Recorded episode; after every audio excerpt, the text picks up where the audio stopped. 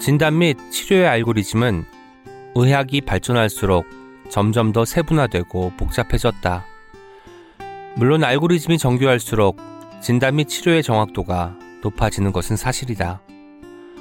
그러나 정확도나 속도, 효과와 효율이 강조될수록 인간의 삶이 질병 코드로 암호화되면서 고통이나 증상을 통해 아픈 몸이 말하고자 했던 목소리가 검열 절삭되어 결국 일개 디지털 부호로 납작해진다는 사실은 은폐된다.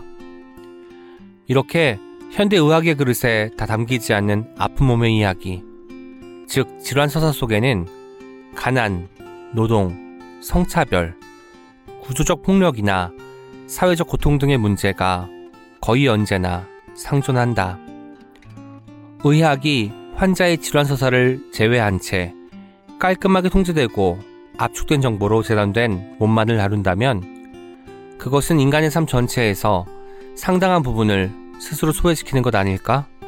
그것은 의학의 무능을 스스로 입증하는 셈이라고 생각한다. 안녕하세요. 오은의 옹기종기 오은입니다. 내과 전문의이자 의료인류학 연구자 이기병 작가님의 책 연결된 고통에서 한 대목을 읽어드렸습니다. 2011년부터 3년간 이기병 작가님은 서울시 구로구 가리봉동에 있는 외국인 노동자 전용 의원에서 진료를 봅니다. 지금은 사라진 외국인 노동자 전용 의원이라는 곳에서 작가님은 몇 개의 질병 코드로는 잡아내지 못하는 개인의 서사와 그를 둘러싼 문화가 만들어낸 고유한 질병들을 마주하는데요. 풀리지 않는 숙제 같았던 그곳의 이야기는 작가님을 인류학의 길로 이끌게 됩니다.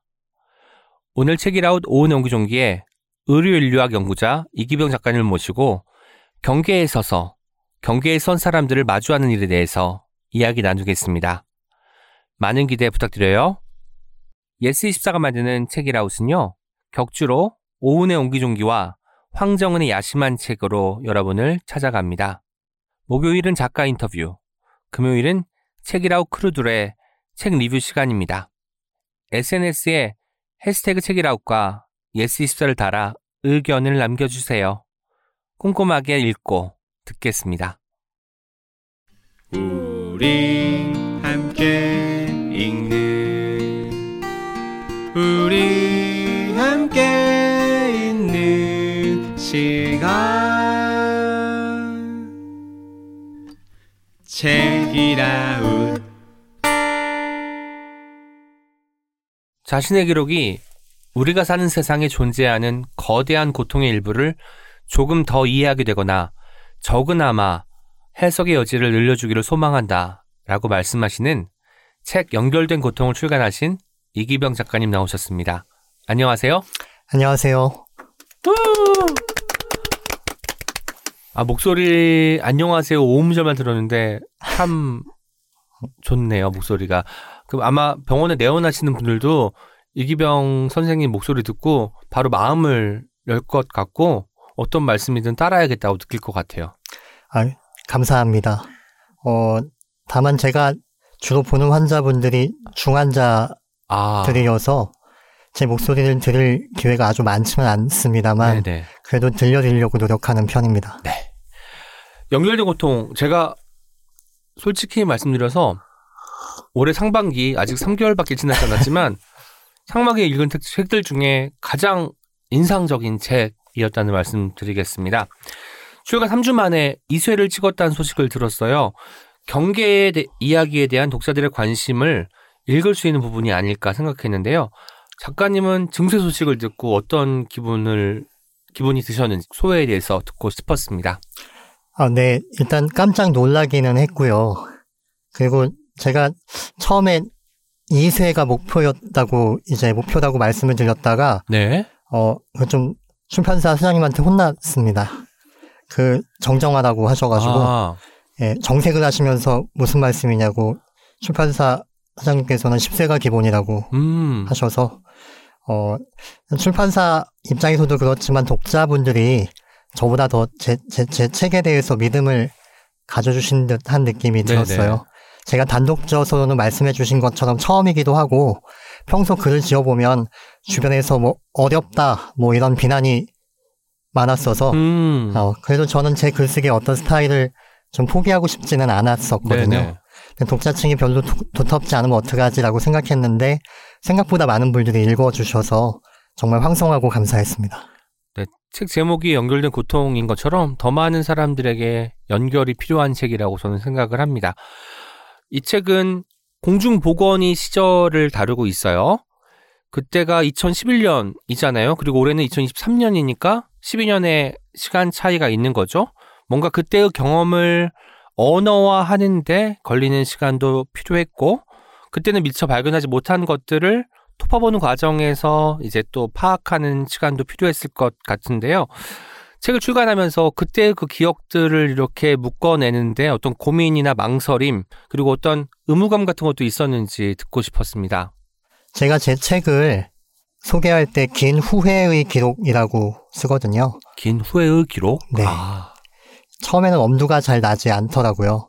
글로 적는 데 있어서 이제 의사로서의 경험과 자각, 그리고 말씀하셨듯이 언어화, 언어화하기 위해서 인류학을 공부하지 않았다면 알지 못했을 그런 해석 같은 게 모두 좀 필요했달까요?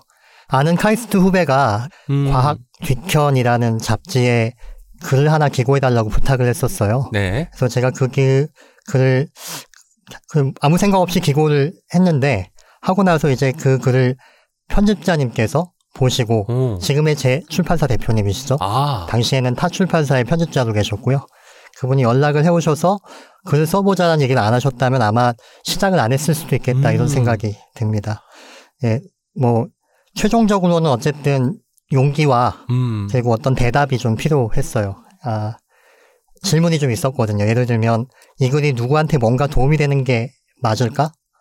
저한테 다녀갔던 환자들이 이걸 원할까? 그를 또한 번 대상화하는 건 아닐까? 음, 이런 질문이 근데 이 질문이 낡은 질문이라고 생각하지는 않았습니다. 왜냐하면 신영철 작가의 말대로 네. 낡았다는 것은 극복되었다는 뜻이라고 음. 생각했거든요. 이걸 극복되어야 될 질문이라고 생각하고 누구에게나 마이크가 주어지는 것은 아니다. 그리고 말할 수 없는 사람들을 대신해서 말할 때가 필요할 것 같다라는 그런 자각으로 바꿔서 한번 이 질문을 넘어가 봐- 보게 됐습니다. 그래도 막상 쓰려고 하니까 이제 처음에는 제가 좋아하는 어느 시에 나오는 것처럼 종이가 된 기분이었어요. 음. 텅빈 상태로 가만히 있다가 무엇을 써야 할지 종잡을 수 없는 그런 느낌. 아이고, 그지. 지은이가 전에요. 네. 감사합니다. 네. 그러다가 제가 제게 다녀간 외국인 노동자분들을 좀 떠올려 봤더니 제가 그들이 이렇게 외노 의원은 사실 폐원했는데 네. 그분들이 우리에서 우리 역사에서 잊혀지는 거를 제가 바라고 있는 것 같지 않더라고요. 음, 그래서 제가 했던 긴 후의 시간들을 다른 방향으로 돌려볼 수도 있지 않을까 그런 생각으로 글을 시작하게 됐습니다. 아니, 편집자분이 굉장히 눈 밝은 분이신 것 같아요. 원래 다니던 출판사에서 편집 일을 하시면서 책을 내자고 제안을 네. 하시고 뭐 여의치 않으니까 나오셔서 출판을 차려서 아마 이기병 작가님 책을 내기 위해서 출판사를 만드신 게 아닌가 싶을 정도의 느낌입니다. 네, 그거 되게 좋네요. 그걸로 하는 걸로 하겠습니다. 네네. 그러니까 공중보건이 시절의 이야기라고 말씀드렸는데 네. 공중보건이 우리 줄여서 공보이라고 많이 하잖아요. 그 공보이로 활동하실 때 외노 위원회에서 근무를 하셨는데 이때가 어쩌면 의사로서의 작가님의 인생이 완전히 달라지는 시기였던 듯 싶어요. 그때의 어떤 시기를 거치면서 내면에 격심한 경란 같은 변화를 겪게 되고 인류학 공부를 또 시작하시기도 했어요. 그때 어떤 시기였는지 좀 들려주시죠. 어, 좀 긴 얘기가 될 것 같지만 짧게 말씀드려 보면 그러니까 의사로서 일반적인 길이 정말 있어서 그렇게 가면 된다고 생각을 했다가 아마 제가 착각을 했거나 아마 제가 일반적이지 않은 거겠죠. 네. 그래서 군대 대신 공중보관 보건 공보의로 우연히 도착한 근무처가 저한테는 인지의 충격을 유발하는 음. 장소였던 다른 세상이었던 거죠.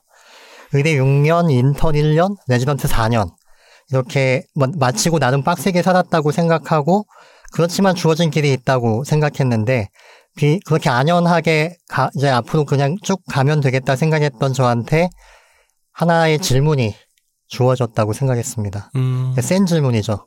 그동안 배우고 익혔던 기술이나 능력, 그리고 세계관으로 해결하지 못하는 질문이고 이 질문에 출구가 없다고 생각했었는데 어느 순간 그래도 답을 내봐야겠다라고 생각을 했던 것 같아요. 인류학 공부를 하게 된 동기를 잠깐 말씀드리게 드려야 될 것 같아요. 외노 의원의 위치가 가리봉동입니다. 네. 그래서 중국 동포들이 거기 되게 많이 사시거든요. 제 환자들이 약 10개국에서 모인 분들이지만 한 60% 이상은 조선족 환자분들이 많았어요. 네네. 근데 제가 처음에 환, 그, 그 의원에 가서 좀 느낀 것 중에 하나가 조선족 환자분들은 제 진료실로 들어오면 어디가 아프세요? 어디가 아파서 오셨어요? 라고 일반적으로 의사가 묻잖아요. 네. 근데 그러면은 한 여덟 군데가 아프다고 말씀을 하시는 거예요. 동시다발적으로. 네. 중간에 끊어야 되는 셈이죠. 네. 어디가 아프고 허리가 아프고 다리가 아프고 배도 아프고 어디가 엉치가 캐우고 뭐 이런 말씀을 계속 하세요. 우리 할머니들이 자주 쓰는 말 있잖아요. 종합병원이라고 다. 네. 다 아프다고. 근데 차라리 그런 말씀이면은 이제 아, 노년이시니까 음. 아니면 정말 이런 뭐 어떤 문제들이 여러 개가 있어서 이제 그렇게 했다라고 생각할 수 있지만 이분들의 삶은 약간 뭐 다 움직이시기도 하고 네. 다 하시는 것처럼 보이고 명확하게 어느 한 군데를 얘기하지 않으면서 두루뭉실하게 여러 군데가 음. 아프다고 하니까 처음에는 이제 반응이 여러 가지가 있어요. 이런 얘기를 딱 들으면 의사들은 왜냐하면 현대 의학은 어 진단 체계 자체가 증상을 들은 다음에 그걸 종합해서 어느 장기로 좁혀 들어가서 음. 그 장기의 문제로 인식하고 진단을 만들어 내야 되잖아요. 네. 근데 이 이거랑 싱크가 안 되는 거예요 전혀 아. 동조가 안 되는 전황인 거죠. 그럼 이제 보통 의사들은 어 이제 비아냥거리기 시작한다거나 한 음. 군데만 얘기해 보시죠. 제일 네. 아픈 데가 네, 어디예요? 네, 이렇게. 이렇게 물어보게 된다거나 그게 어, 떻게 보면 합리적인 대답, 대답일 수도 있죠. 그게 아니면은 이제 화가 나기 시작합니다. 음. 장난하자는 건가 나랑? 아니면은 이 모든 검사를 다 해줘야 된다는 얘기인가? 원하는 게 뭐지? 막 이런 생각을 하게 되는 경우가 생기는 거예요. 근데 이들이 그 한 분만 그런 게 아니고 오는 분들이 하나같이 좀 그렇 다는 걸 느끼고 나서는 네. 이게 뭔가 이상하다는 생각을 하게 되잖아요. 근데 그때 이제 우연치 않게 저한테 인류학의 세계를 처음 열어주었던 그 인류학으로는 선배고 의사로는 후배가 되는 친구가 네. 한명 그 인류학 연구 연구를 하고자 저희 병원에 찾아온 거예요. 오. 그래서 저는 뭣도 모르고 그냥 그 친구랑 밥 먹고 얘기하다가 제가 이런 이런 고민들이 있다라고 얘기하니까 그 친구가 저한테 건네줬던 게 아서 클라인만이라고 하는 그 인류학자이면서 정신과 의사의 음. 어떤 논문 같은 거였어요. 근데 그걸 제가 읽어보다가 조선족 환자들을 제가 대상 이제 진료를 하는데 그분들의 삶의 역사를 이렇게 올라가 보니까 어, 이 아서 클라인만의 논문 기록에 문화혁명, 중국의 문화혁명 음. 얘기가 나옵니다. 1966년부터 76년, 네. 요 10년간의 시간인데 이때가 이제 마오쩌둥 하에서 홍위병들이 이제 막 상산 하향 운동 뭐 이런 게 있었거든요. 예를 음. 들면 이 자기가 원 만약에 교사로 살고 있는데 하루 아침에 이제 혁명에 동참하라고 얘기하면서 저기 산간 지방에 개간하라고 보낸다거나 음. 이런 일을 막 시키는 거예요. 근데 거기에 동참할 수 있는 사람이 있고 자기가 도저히 뭐 성정이나 능력이 안 돼서 네. 가지 못하게끔 느끼는 사람들이 있을 거잖아요. 근데 그런 사람들이 어, 난 불안하고 두려워서 이거 못해 라고 말하는 순간 당신은 인민의 동원에 적합하지 않는 다시 말하면 혁명에 적합하지 않은 인물이라고 낙인 찍혀서 네. 사회생활이 불가능해지는 거죠. 그래서 그런 사람들이 어, 불안하거나 두렵다고 얘기하는 대신에 아프다고 표현하기 시작한 거예요. 음. 몸이 아프다고 허리가 아프고 배가 아프고 뭐 이런 몸이 아프다고 표현하는 그렇게 표현하기 시작을 했고 그걸 당시의 단어로는 neurasthenia라고 신경쇠약이라고 불렀고 네. 요새의 표현으로는 신체화 somatization이라고 부릅니다. 그러니까 다시 말하면 마- 실제로는 마음의 문제일 수 있는 것이 몸의 증상으로 나타나는 것이었죠. 이분들의 역사를 따라가 보면 2007년도에 방문 취업제가 생겨서 조선족들이 대거 한국으로 유입돼서 이제 외국인 노동자로 일하게 되는데 이분들이 1900 그 66년부터 76년에 20대, 30대였던 분들이 60대가 넘어서 40년 뒤에 여기 와 있는 거죠. 음. 근데 이분들이 그때 했던 경험했던 그런 종류의 느낌들 원치 않는 사람들과 원치 않는 곳에 가서 원치 않는 일을 해야 하는 그런 상황과 이제 이주 노동이라고 하는 걸 겨냥해서 한국에 와 있는 상황이 되게 유사해 보일 수 있는 거예요. 네. 그러니까 이분들도 마치 동포로 환대를 기대하고 왔을지 모르나 우리가 조선족 동포들 그렇게 보지 않- 보지만은 않잖아요. 그렇죠. 외국인 노동자로 대하는 경우가 많잖아요. 그런 경우에 느꼈던 어떤 하대나 이런 것들이 경험되면서 제가 이제 생각되는 거는 이분들 안에 어쩌면 그때 겪었던 트라우마가 재현되는 게 아닐까? 그때, 그때 느꼈던 그런 식의 불안이나 두려움이나 어려움들이 몸의 증상으로 나타나고 있는 건 아닐까 이런 생각을 해보게 되는 거죠.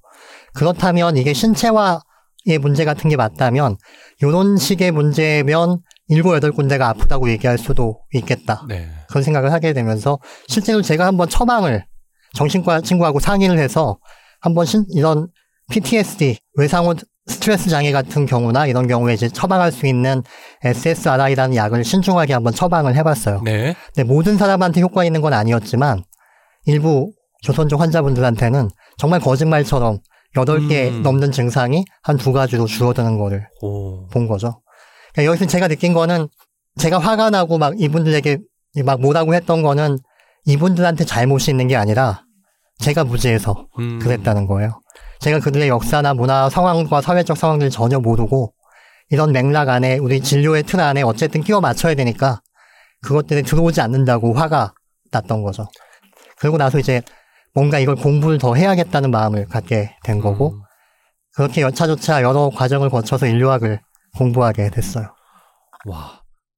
의학은 과학의 하위 학문이기 때문에 어떤 문제가 제기되면 거기에 대한 답을 찾아야 되는데 너무 많은 거리들을 던져주면 어, 답을 찾을 수가 없기 때문에 뭐 화가 나시기도 했고 돌이켜보면 그 화가 환자분들을 향한 것이 아니라 무지한 나를 향해 있었다는 발견까지 이어지는 것이군요. 아까 말씀하셨던 신체화에 대한 이야기는 조금 이따가 다시 또 자세하게 나누도록 하겠습니다. 그 전에 먼저 이기병 작가님 프로필을 소개해 드리도록 하겠습니다. 내과 전문의이자 의료인류학 연구자, 한림대학교 춘천성심병원 교수, 연세대학교 원주의과대학 졸업 후 세브란스에서 내과 수련을 받고 늦깎이로 서울대학교에서 인류학을 공부했다. 현재 고려대학교에서 의학교육학 박사과정을 밟는 중이다. 코로나19 팬데믹 시기에 감염내과 전임의를 수료했다. 고통받는 것만 실제한다는 견해에 동의하는 편이다. 또한 인간과 비인간, 몸과 마음, 삶과 죽음 등 분리될 수 없으나 분리된 것들의 경계, 의학과 사회과학 등 기반이 다르다고 여겨지는 것들의 경계를 생각하고 연구하는 것에 관심이 많다. 저서로 공저, 아프면 보이는 것들이 있다. 아니, 아까 저희가 인류학을 어떻게 공부하게 됐는지까지는 들었습니다.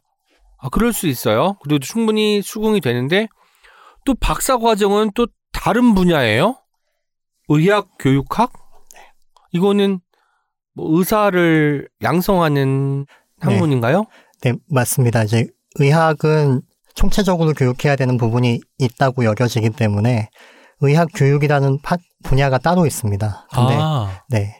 네, 제가 이제 인류학을 공부하고 나서 이제 임상 의사로 다시 돌아간 상황에서 어, 대학에 있으면서 할 수 있는 일이 무엇인가를 좀 고민하다가 음, 근데 의사가 되는 어떤 분야에서 하고 싶은 그런 지점들이 아직 우리나라, 우리나라의 의대생들한테는 충분히 소개되어 있지 않다고 느꼈어요. 네. 네, 다 이제 개원이나 임상의사가 되거나 이런 음. 분야만 생각하는 경우가 많은데 생각보다 이제 더 많은 지점에서 의사들이 해야 될 역할이 필요하다고 느끼고요.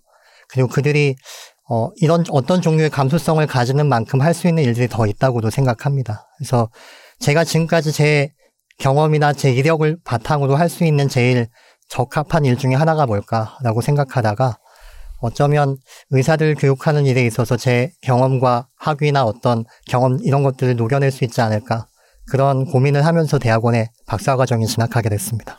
아, 정말 그러면 지금 박사 과정 몇 년 차인지 여쭤봐도 될까요? 2년 차입니다. 2년 차면 이제 앞으로 한 수년 안에 그 선생님의 후학들이 또 생겨날 것이고 그렇게 되면 뭔가 의료 현장이 조금 더 지금보다는 인간적으로 변할 것 같다는 생각도 듭니다. 현재 어쨌든 병원에서는 내과 근무를 하고 계신데 전문 진료 분야가 중환자 의학이라고 해요. 중환자 의학은 당연히 좀 중증 환자분들을 다루는 그 학문일 것 같은데 일반 내과 진료와 어떤 점이 다른지 작가님의 전문 진료 분야가 뭐 지향하고 있는 분야는 어떤 것인지를 좀 듣고 싶었습니다. 어, 네, 말 그대로 기계호흡이나 혈압 보조 약물 등이 필요한 중환자를 보는 분야입니다. 중환자 의학을 하는 경우는 보통 이제 마취과라던가 음. 내과라거나 아니면 응급의학과, 외과, 흉부외과 전문의 등이 전공해서 한 발 더 나아가서 네. 이제 흔히 sub special이라고 하는 것보다 조금 더 들어간 상황인데요. 그럼 special이네요. 어, 네. 더 special? 아. 네. 아무튼 제, 저희가 생각하는 그 전문의를 마치고 나서 전공하는 그런 분야라고 할 수 있어서요. 아, 전문의를 마치고 나서 한 발짝 더 들어가는 과정인 네, 네, 네. 거군요. 네. 그렇게 해서 보통 전공들을 합니다. 아, super special로 정정하겠습니다. 그래서 저는 내과 베이스에서 이제 중환자 의학으로 들어간 케이스이고요. 아마 이제 어, 저희가 제가 일하는 병원은 중환자 의학이 호흡기 내과 분과에서 네. 포함되어 있어서 이 분야에서 일하면서 주로 미생물 감염과 관련된 환자들을 보고 있습니다. 저는 이렇게 전공이 우리가 나 의학 전공했어, 나 사회학 전공했어, 나 인류학 전공했어 하면 그냥 걔는 그런 아이구나 했는데 그 인류학 안에서도 다양한 또 가지들을 칠 수 있고 사회학이나 의학도 마찬가지라는 것을 알 때마다 진짜 삶이란 게 왜 복잡한지 그리고 뭔가 복잡계와 닮아 있는 이 음. 모든 사람의 인생이 왜 그런지를 좀 가늠할 수 있게 되더라고요. 작가님이 직접 이번에 나온 책이죠. 연결된 고통이 어떤 책인지 소개해 주는 시간을 갖도록 하겠습니다. 연결된 고통 어떤 책이죠? 어, 네, 제가 긴 후회의 기록이라고 말씀드린 바 있습니다. 아, 말씀 주신 것처럼 2011년부터 14년까지 제가 근무했던 외노 의원에서 어떻게 울고 웃으면서 실패하고 좌절하고 한편 와중에도 감사했는지 제 환자들이 저라는 부족한 의사를 만나서 얼마나 고단했는지를 복기하면서 아, 그동안은 도저히 표현할 수 없었던 영역에 대해 인류학의 언어와 그간 쌓였던 의학적 경험의 도움을 받아 간신히 복원한 기록이라고 할 수 있을 것 같습니다. 실제 환자들의 이야기, 뭐, 물론 피해, 피해가 가지 않도록 나이나 국적, 종족 등은 얼마나, 얼마간 각색했지만 네. 실제 했던 이야기들이기에 음. 현장 증언적인 성격이 있다고 생각합니다. 아, 물론 재현이라고 하죠. representation이라고 한 재현된 당시의 상황에 대해 반성적 사고를 해보고자 했고 마치 바둑에 졌을 때처럼 복기하고자 음. 했던 그런 의도가 좀 있습니다. 어, 임박한 다문화 시대의 고통을 마주하는 이들에게 또 고통 곁에서 돕고자 하는 사람들에게 사소한 위로와 힌트가 되기를 바라며 써, 썼다고 생각합니다. 저도 이 책이 굉장히 독특한 책이란 생각이 들었어요. 뭐 인류학과 의학이 섞여서 의료 인류학이 만들어지기도 했겠지만 르포르타주 갖추면서 어떤 의료적인 설명도 들어가 있고 그러면서도 어떤 기억을 복귀하고 이것을 재현할 때 최대한 뭐 문제되지 않을 정도의 성실함을 보여주면서 전개가 되잖아요. 이한 권을 단순히 뭐 에세이도 아니고 사회과학 도서도 아니고 어떤 장르를 규정하는 게 거의 불가능하다는 책이라는 생각이 들었습니다. 그 멋진 책을 여러분은 곧 읽게 되실 겁니다. 이 제목이 굉장히 의미심장하다는 생각이 들었습니다. 연결된 고통이라니. 마치 처음에는 사람과 사람의 연결. 그러니까 의사와 환자, 환자와 보호자일 수도 있고 이런 연결일 수도 있을 것이고 몸과 마음의 연결. 아까 마음이 아픈 사람들이 몸으로 이것이 발현되는 경우가 있었잖아요. 그런 연결일 수도 있겠고 제도적인 부분과 실제로 생활에서 실천으로 여겨지는 부분의 연결이 가능하다면 이런 연결들을 포괄한 제목이라는 점에서 이보다 더 적확한 제목은 없겠다라는 생각을 하면서 책을 덮었는데요. 처음에 이 제목에 어떤 마음을 담으셨는지 궁금했어요. 아, 네. 제 책을 너무 적확하게 표현해 주셔서 이 제목을 제가 더 드릴 말씀이 별로 없을 정도로 아주 간명하게 요약해 주신 것 같아요. 조금만 보태자면 이 제목은 제가 지, 지었다기보다 제 글을 오랫동안 지켜봐준 편집자께서 네, 그 출판사에 제안이- 나오셔서 네. 출판사를 차린 아까 그 멋진 아, 분 네, 말씀하시는 네. 거죠? 네, 저 때문에 출판사를 새로 차리신 아, 그분 말씀. 그러니까 연결된 고통을 내기 위해서 네, 네. 네. 그렇죠. 네. 그분이 제안해 주신 네네. 내용입니다. 저는 물론 바로 수락을 했고요. 사실 이 제목의 진가는 출간 전보다 출간된 지금 더 느끼는 편입니다. 음. 왜냐하면 제 책을 읽어주신 분들이 자신의 독서담을 SNS나 블로그에 올려주시거나 누군가가 일독하시고 전화를 주실 때가 또 있어요. 네. 근데 그분들의 언어로 고통이 표현되고 아주 약간이라도 고통에 대한 이해의 진폭이 넓어지는 경험을 할 때 그런 생각이 좀 듭니다. 저- 제목이 정말 잘 지어진 것 같다. 어, 제가 사인회를 하는 영광을 누릴 수 있는 기회가 있었는데 전 이렇게 적어드렸어요. 우리가 연결될수록 고통은 줄어듭니다. 네. 네, 그래서 가해자와 피해자가 상호 호환되는 세상에 만연한 고통의 문제에 대해 우리가 목소리를 잃은 고통을 단 한 사람의 것이라도 줄일 수 있다면이라고 네. 제 책에 쓰잖아요. 언젠가 그 고통의 몫이 우리한테 돌아올 때 적어도 할 말이 있을 것 같다. 그런 생각으로 생각합니다. 그 슬픔은 나누면 반이 된다라고 하잖아요. 고통은 연결되면 줄어든다라고 생각할 수 있게 되겠습니다.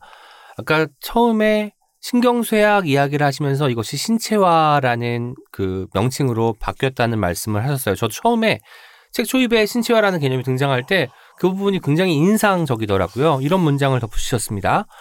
고통과 통증은 오직 개인적인 것이라고 상상하지만 실제로는 그가 속한 문화와 사회와 역사의 충의 위에서 상연되는 것일 가능성이 높다.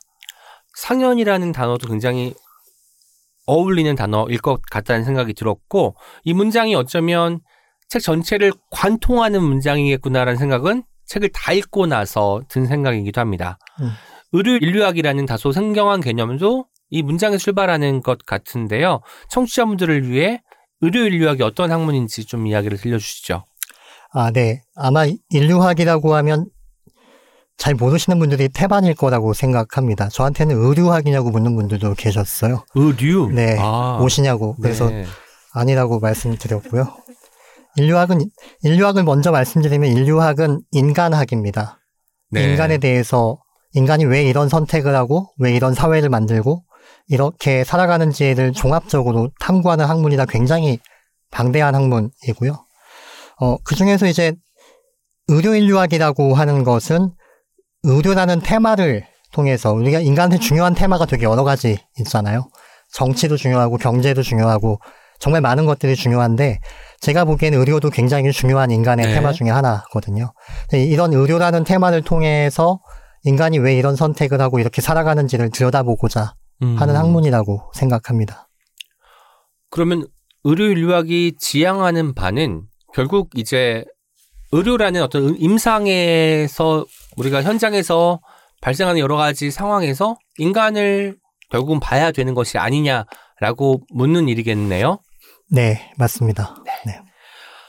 진중하게 다루어야 할 어떤 사안을 이분법적으로 단정지어 성급히 결론내는 순간 우리는 손쉬운 그러나 무책임한 결말에 굴복하는 것이다. 라고 책에서 말씀하셨습니다. 연결된 고통에는 이분법에 대해서 갖는 문제의식이 전반에 걸쳐 흐르고 있어요. 의학과 인류학처럼 일견 전혀 다른 영역처럼 보이는 학문을 하나로 연결하는 것도 이 이분법에 저항하는 행동이라고 말할 수 있을 것 같습니다. 한편으로는 간편함을 벗어던지고 다층적인 접근을 하려고 마음먹은 순간 삶이란 것은 더 복잡해지고 사람은 그, 자- 그 자체로 수수께끼의 존재가 될 거란 생각도 했습니다. 그럼에도 고통의 무자비하고 전방위적 속성을 이해하는 일이 왜 중요한지 직접 듣고 싶었습니다. 간단하게 요약하자면 왜 피곤한 방식의 삶을 선택하셨는지를 여쭤보는 순간이라고 보시면 될 것 같습니다. 아, 네. 예, 요약해 주신 질문이 굉장히 와닿습니다. 아, 답을 잘 드려야 될 것 같은데요. 세상에는 사람의 수만큼 어쩌면 비인간의 숫자까지 합치면 훨씬 더 많은 고통의 문제가 있을 거라고 생각합니다. 아주 러프하게 생각해서 그리고 의료라고 하는 좁은 테마로 예를 들어보자면 진료실에서 경험하듯이 어느 단정한 카테고리에 차곡차곡 들어가는 그런 질병과 신체로 표현되는 고통이 있고 도저히 그 안에 담기지 못해서 무시되고 없는 것처럼 취급되지만 절대 없어지지 않고 남아있는 네. 반대편에 있는 고통의 부피가 있다고 생각해요. 이 어쩌면 근대 의료의 역사에는 이런 두 고통들의 긴장이 계속되어 왔던 역사라고도 할 수 있을 것 같습니다. 어, 아마 환자가 되어본, 되어본 분들은 자신의 고통을 표현하고 싶은데 자신이 생각해도 말끔히 정리되지 않는 고통을 나열하다가 네. 모니터 뒤에서 일그러지는 의료진의 얼굴을 한 번쯤 보신 음. 경험이 있을지도 모르겠어요. 직관적으로 생각해서 그러한 고통의 부피가 없, 없지 않다는 것을 이해하는 것만으로 조금 더 나아지는 지점이 있다고 생각합니다. 의료진의 입장에서도 그런 관점들이 해결될수록 좋아지는 부분이 있다고 느끼거든요. 네. 그리고 어떤 고통은 아는 것만으로 달라질 수도 있다고 느끼고요. 아, 네. 하긴 병명이 없을 때는 그냥 아프다가 병명이 나온 다음에는 우리가 좀 분명해지는 부분이 있기 때문에 덜 아픈 것처럼 느껴지기도 하잖아요. 네, 맞습니다. 그렇군요. 고통의 정도를 의사 선생님들은 항상 물어요. 1에서 10까지 몇이냐고. 그럼 저는 항상 10이라고 말합니다. 너무 아프거든요. 근데 고통의 정도뿐만 아니라 고통의 가지수도 다 하나하나 살펴야 되고 뭐 의사 본인이 생각하기에는 그렇게까지 아프지 않을 것처럼 보여도 환자가 아프다고 한다면 그것을 또 믿고 그 이야기에 귀 기울이고 해야 되는 과정들도 이 책에는 좀 나와 있죠. 저는 이 책이 왜 소중한가 책을 다 읽고 생각하니까 아픈 몸의 이야기 흔히 말하는 질환 서사를 듣는 일이 그렇게 많지 않았던 것 같아요. 음, 제가 이제 환자로서 병원에 가서 여기저기가 조금 아픈데 이런 부분이 잘못된 것 같아요라고 해서 혼자 또 애단, 애단을 하고 갔다가 또 이제 혼이 나기도 하고 정형에 다른 결과가 나오기도 하는데 그러다 보니까 우리가 항상 TV 통해서 아픔을 굉장히 심파적으로 소비하는 경우는 많이 봤어도 이 아픔의 원인이 뭔지 이 아픔으로 인해서 삶이 어떻게 뒤바뀌었는지에 주목하기보다는 아픔 자체에만 많이 좀 집중하는 것이 사실인 것 같아요. 그런데 아픔의 이야기를 듣는 일은 한 사람의 삶을 구- 재구성하고 맥락을 파악하는 일이더라고요. 음, 그러니까 환자 이전에 사람을 보는 것이고 병력, 아픈 것이 어떻게 지금 되어 왔는지가 아니라 삶에 집중해 보자는 이야기인데요. 사실 현실적으로는 의료 수가 문제도 있고 뭐 3분 진료 이런 이야기도 많이 하잖아요. 이런 것 때문에 세세히 파악하기 힘든 게 사실일 것 같아요. 진료 현장에서 어떤 방식으로 이 빈틈들을 메울 수가 있는지 그게 가능할까 하는 궁금증이 생겼고요. 작가님도 아마 현장에서 이런 고민을 갖고 계실 것 같은데 어떠신지. 어, 네, 되게 실제적인 질문을 주신 것 같아요. 어, 아까 그 고통을 듣는다라는 표현이 되게 인상적인데요. 사실은 그렇거든요. 저희가 진료할 때 보통 이제 교과서에서 배웁니다. 시청 촉타라고 해서 시진, 청진, 촉진, 타진 눈으로 아. 보고 귀로 듣고 여기서 듣는 건 주로 청진기나 뭐 이런 걸 이용하는 거죠.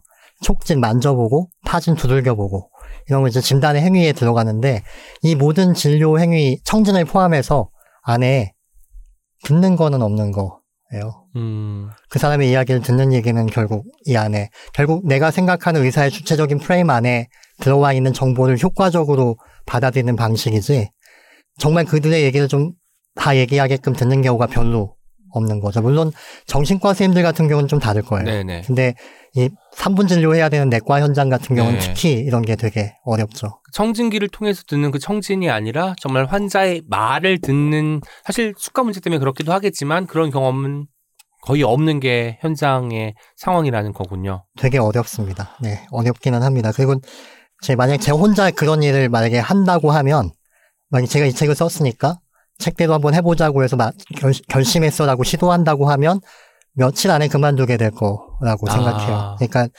이게 저 혼자 하면 할 수 없는 일이라는 말이죠. 이게 아마 환자 삶의 서사를 파악하고 고통의 총체성에 참여하고 네. 돌봄 의료를 행하는 것은 제가 책에서도 말씀드렸지만 의사 혼자 해야 되는 일이 네네. 아니고 사회적 합의를 통해서 이제 제도적 해법도 고민하고 네. 동시에 이제 어떤 그 health system 건강을 음. 이제 관리하는 어떤 차원의 전체적인 제도 차원에서 거버넌스 차원의 접근을 하는 것도 필요하다고 느낍니다. 어, 한 가지 예를 들어드리면 좋을 것 같은데요. 미국식 의료와 영국식 의료가 많이 대비되는데요. 미국식 의료에서는 이제 의학 연구의 학술적 근거나 연구 결과를 어, 최고의 치료, 성, 치료 성적을 내는 기준으로 활용합니다. 오. 어, 근거가 있으니까 최고의 치료를 이렇게 하면 돼. 라고 얘기하고, 반면에 이제 사회주의, 사회주의 의료라고 할 수 있는 영국 의료에서는 그런 근거를 기반으로 의료 자원을 어떻게 배분할 건지를 결정합니다. 아하. 두 개의 접근도가 완전히 좀 다른 측면이 있는 거죠. 근데 대한민국의 의료제도적인 차원은 이도 저도 아닌 것에 걸쳐 있습니다. 아. 양쪽의 장점을 다 취하고 싶지만 그런 일이 사실 불가능하잖아요. 그런 단점들이 가시화되고 있는 현장이기 때문에 음. 제도적인 접근이 필요하고 동시에 이런 것들이 이제 어떤 전반적인 사회 구성원들이 이런 고민들을 함께 성숙해가는 이야 그런 장들이 좀 열려야 된다고 그렇게 생각을 하는 편입니다.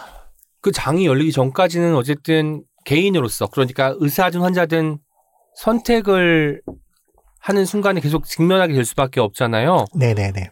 개인이 어떤 선택을 할 수 있을까요, 이때? 어, 이게 환자 입장에서 할 수 있는 선택이란 아무래도 좀 제한적일 수 있다고 네. 생각합니다. 그럼에도 불구하고 말씀을 좀 드리자면 우리가 의료라고 하는 테마 내에서 생각보다 사회적 합의에 도달하지 못한 것들이 많이 있다는 말씀을 드립니다. 음, 사회학자 김홍준 교수가 했던 얘기인데 우리 모두가 고통스럽기 때문에 우리한테는 고뇌의 공통 공간이 필요하다 라고 얘기하기도 했어요. 우리가 뻔하게 알고 있으면서도 그렇지 않은 것들이 있는데 예를 들면 다 알고 있는 것 같지만 그렇지 않은 지점들에 대한 얘기가 있다고 생각합니다. 지난 정부에서 비보험의 보험화라는 네. 거 혹시 들어보셨나요? 비보험의 보험화. 네. 왠지 예전에는 보험 혜택이 없었던 그 부분을 보험이 좀 돈을 내주면서 의료 혜택을 볼 수 있게 해주는 것 아닌가요? 뭐 산정 특례 같은. 뭐 좋은 일들이라고 보통 이제 생각하시는 네. 경우들도 많이 있을 것 같고요. 근데 비보험의 영역에 네. 해당되는 게 주로 뭐가 있을까요? 비보험의 영역. 중환자 진료 같은 필수 의료일까요? 아니면 피부 미용이나 아니면 피부 미용. 네. 아, 그러면 그 지- 비보험의 보험화로 혜택을 누리는 사람들은 네. 필수 의료의 대상자일까요? 아니면 굳이 그렇게 안 해도 되는 사람들? 선택 의료일 테죠. 네. 그러면 그 재정은 어디서 돈은 정해져 있잖아요. 네. 건보 재정은 비보험을 보험화하기 위해서 그 돈은 어디서 와야 될까요? 아, 원래 있던 예산에서 가지고 와야 되니까. 왜 보험에 있는 항목들을 더 깊고 풍부하고 세부적으로 혜택을 주지 않고 음. 비보험을 보험화하는 쪽으로 정책을 잡는지에 대해서 생각할 여지가 있어야 된다는 거죠. 와. 이건 누구를 위한 정책인가 이런 걸 좀 들여다봐야 되는 지점들이 있습니다. 아, 그렇구나. 뭔가 제도 하나 적용되는 것 하나하나가 바뀔 때마다 의료 현장이 굉장히 많이 바뀌겠어요. 이거는 뭐 네, 처음에는 가시화되기 전에는 걱정스러웠다가 실제로 그렇게 되는 경우도 많이 보셨을 것이고 이렇게 될 때 앞으로 의료 현장에서의 뭐 서비스라는 말을 쓰기 싫지만 그런 서비스의 질이 낮아질 것이 빤하고 뭐 어떤 상황에서 이 보험이 되지 않으니까 약자들은 더 약자의 상황에 노출될 수밖에 없고 이런 것들이 다 또 그려지실 것 같네요. 네 그런 타격들이 실제로 있는 것 같다고 생각하고 그래서 그런 합의들의 현장에 더 많은 사람들의 목소리가 좀 필요하다고 느끼고요. 아, 한 가지만 더 예를 들어 보자면 예를 들면 2008년에 우리나라 요양보험 제도라는 게 생겼습니다. 네, 요양 요양병원이라는 거 들어보셨을 거예요. 네, 네, 요양병원에 아파 여기도 여기 계신 분들은 아파 아프다고 요양병원에 가시진 않죠. 보통 개인 그렇죠. 의원이나 종합병원이나 네, 이런 데 네. 가시겠죠. 다시 말하면 요양 요양병원은 아마 쉽게 사회로 다시 재사회화해서 나오기 힘드시거나 네. 장기간 입원을 하셔야 되거나 아마 간병이 필요한 분들이 장기간 네. 간병이 필요한 분들이 가시게 되죠. 그런 분들은 그런 분들은 보험 형태를 따로 구축을 했다는 얘기입니다. 아, 그 돈은 그 돈 안에서 써야 돼요. 그들은 그 안에서 쓰게끔 하는 보험제도 안에 있고 우리는 다른 보험제도의 영역에, 영역에 있는 거죠. 이 안에 차별이 발생할 수밖에 없는 거는 요양보험 안에 있는 분들은 그 안에서 써야 되기 때문에 검사나 진료를 많이 할수록 병원 입장에서는 좋지 않겠죠. 그래서 의료의 질이 달라질 수밖에 없다는 음. 것인데 제가 여기서 질문은 예를 들면 이것도 할- 일종의 이분법이잖아요. 네, 생명을 둘로 나눠서 하나는 복귀 가능하고 유순하고 생산 가능한 생명이고 한쪽은 좀 시들시들하고 네네. 어려운 생명들인데 이렇게 나누는 방식에 대해서 저희가 동의한 적이 있는지 음, 그리고 이렇게 나누는 방식이 과연 우리를 위해서 더 건강하고 좋은 쪽으로 가는 것인지 아닌지에 대해서는 네. 끈질기게 응시하고 바라볼 필요가 있다는 말씀을 드립니다. 그 근대에 접어들면서 제일 중요했던 것 중에 하나가 생산성이잖아요. 그래서 이 사람이 생산을 할 수 있는 주체인지 아닌지가 뭐 사람을 의 질을 판단하는 굉장히 중요한 요소였는데 우리가 요새 많이 쓰는 표현 중에 인적 자원이라는 말이 있잖아요. 그러니까 자원으로 활용이 가능한 사람들에게는 비보험을 보험할 정도로 이렇게 잘해주면서 이미 더 이상 생산이 불가능한 사람들에게는 혜택을 주지 않은 이상한 방식의 복지가 이루어지고 있는 현장이 바로 대한민국이로군요. 이런 거에 대해서 우리가 충분한 고민과 논의를 거친 네. 적이 없다는 게 저는 더 문제라고 아. 생각합니다. 네, 이렇게 어쨌든 연결된 고통 같은 책을 통해서 그리고 오늘 방송 부터 시작해서 우리가 찾으면 알 수 있는 여러 가지 정보들을 통해 이런 담론들이 많이 좀 퍼져 나갔으면 좋겠습니다. 지난주에 황정원의 야심한 책에 각자 도서 사회를 쓰신 송병기 작가님이 나오셔서 돌봄에 대한 이야기를 또 많이 해주고 가셨습니다. 그런데 저기 이기병 작가님의 책을 읽어도 좋은 의료란 결국 돌봄이라고 설명하고 계신데요. 지역 단위에서 마을 주치의를 선정해 연속적인 진료를 받는 마을 주치의 제도를 대안으로 말씀하시기도 했고 나아가서 돌봄 국가라는 개념도 책에 등장을 하더라고요. 이에 대한 설명도 함께 부탁드립니다. 아, 네. 제 책에 정말 구석에 나와 있는 내용까지 잘 톱아주신 것 같다는 생각이 듭니다. 구석 쪽이 또 눈에 많이 가요, 저희가. 예를 들면 마을 주치의 제도는 제가 어, 넌 돌봄 의료가 선택의 진료, 선택 의료, 자본 및 선택 의료에 네. 비해서 나을 거다라는 얘기를 하면서 근데 동시에 그것은 어느 한 사람의 노력을 할 수 있는 게 아니다라는 말씀을 네. 드리면서 이제 얘기를 했던 것 같은데요. 그 마을 주치의 제도는 예를 들면 이렇습니다. 지금은 뭐 어느 병원을 가든 선택해서 갈 수 있지만 선택의 기회는 주되 근처에 있는 어떤 의사 선생님을 이제 선택을 하고 주치의로 결정하게 되면 어 의사 쪽에도 환자 쪽에도 비용이나 세금 면에서 혜택을 양쪽으로 주게 되면 그런 것들을 더 활성화될 수 있는 방안이 될 수 있겠죠. 그렇다면 어떤 장점이 있냐 하면 옛날에 왜 집안에 숟가락 개수까지 안다 네네. 이런 얘기 있잖아요. 있는, 이웃끼리. 네, 마을의 의사 선생님이 자기 집에 있는 식구가 누가 있는지 음. 엄마는 어떤 병을 앓고 있는지, 저기 자녀들은 몇 명인지 이런 걸 다 알고 있는 상황에서 진료를 한다면 의사들은 계속되는 진료를 통해 사실 한 번에 완벽한 진료를 한다는 건 대한민국에서 굉장히 어려운 일이거든요. 네네. 하지만 연속적으로 하게 된다면 그런 자신감은 어느 정도 이 사람들 이 사람을 내가 파악하고 있다. 어떤 질병이나 그 어떤 맥락이나 가족력이나 음. 과거력을 어느 정도 알고 있다고 하는 의학적 자신감을 의사는 갖게 되고 네. 반대편에서 환자는 아, 이 의사 선생님은 나에 대해서 굉장히 많은 걸 알고 있으니까 더 편하게. 네, 네, 믿을 수 있겠구나라고 음. 하는 상호 신뢰가 가능해지는 지점이 있다는 거죠. 네. 네, 그런 지점으로 하게 된다면 지금처럼 어, 어떤 걸 선택하듯이 쇼핑하듯이 네네. 의료 선택을 하는 것보다는 나을 거다. 그리고 의료 전달 체계라는 개념이 있어요. 3차 병원에는 1차 의원에서 해결할 수 있는 사람들은 안 가는 게 나- 맞거든요, 원래는. 음. 큰 병원이 다 좋다는 게 오히려 아닐 수도 있기 때문에 그렇습니다. 큰 병원은 굉장히 세부적인 시스템이기 때문에 나를 총체적으로 돌볼 수 있는 능력은 오히려 떨어질 수도 있거든요. 맞아요. 네, 그런 것들을 해결할 수 있는 지점에서 자원 문제도 제대로 음. 분배할 수 있는 기획이 아니냐. 그런 생각을 좀 해보게 돼서 러프하게 말씀을 드렸고요. 마을 주치 제도를 하기 펼치기 위해선 그러면 의사 숫자가 지금보다 좀 많이 늘어야 될 것 같은데 맞을까요? 의사의 숫자도 그렇고요.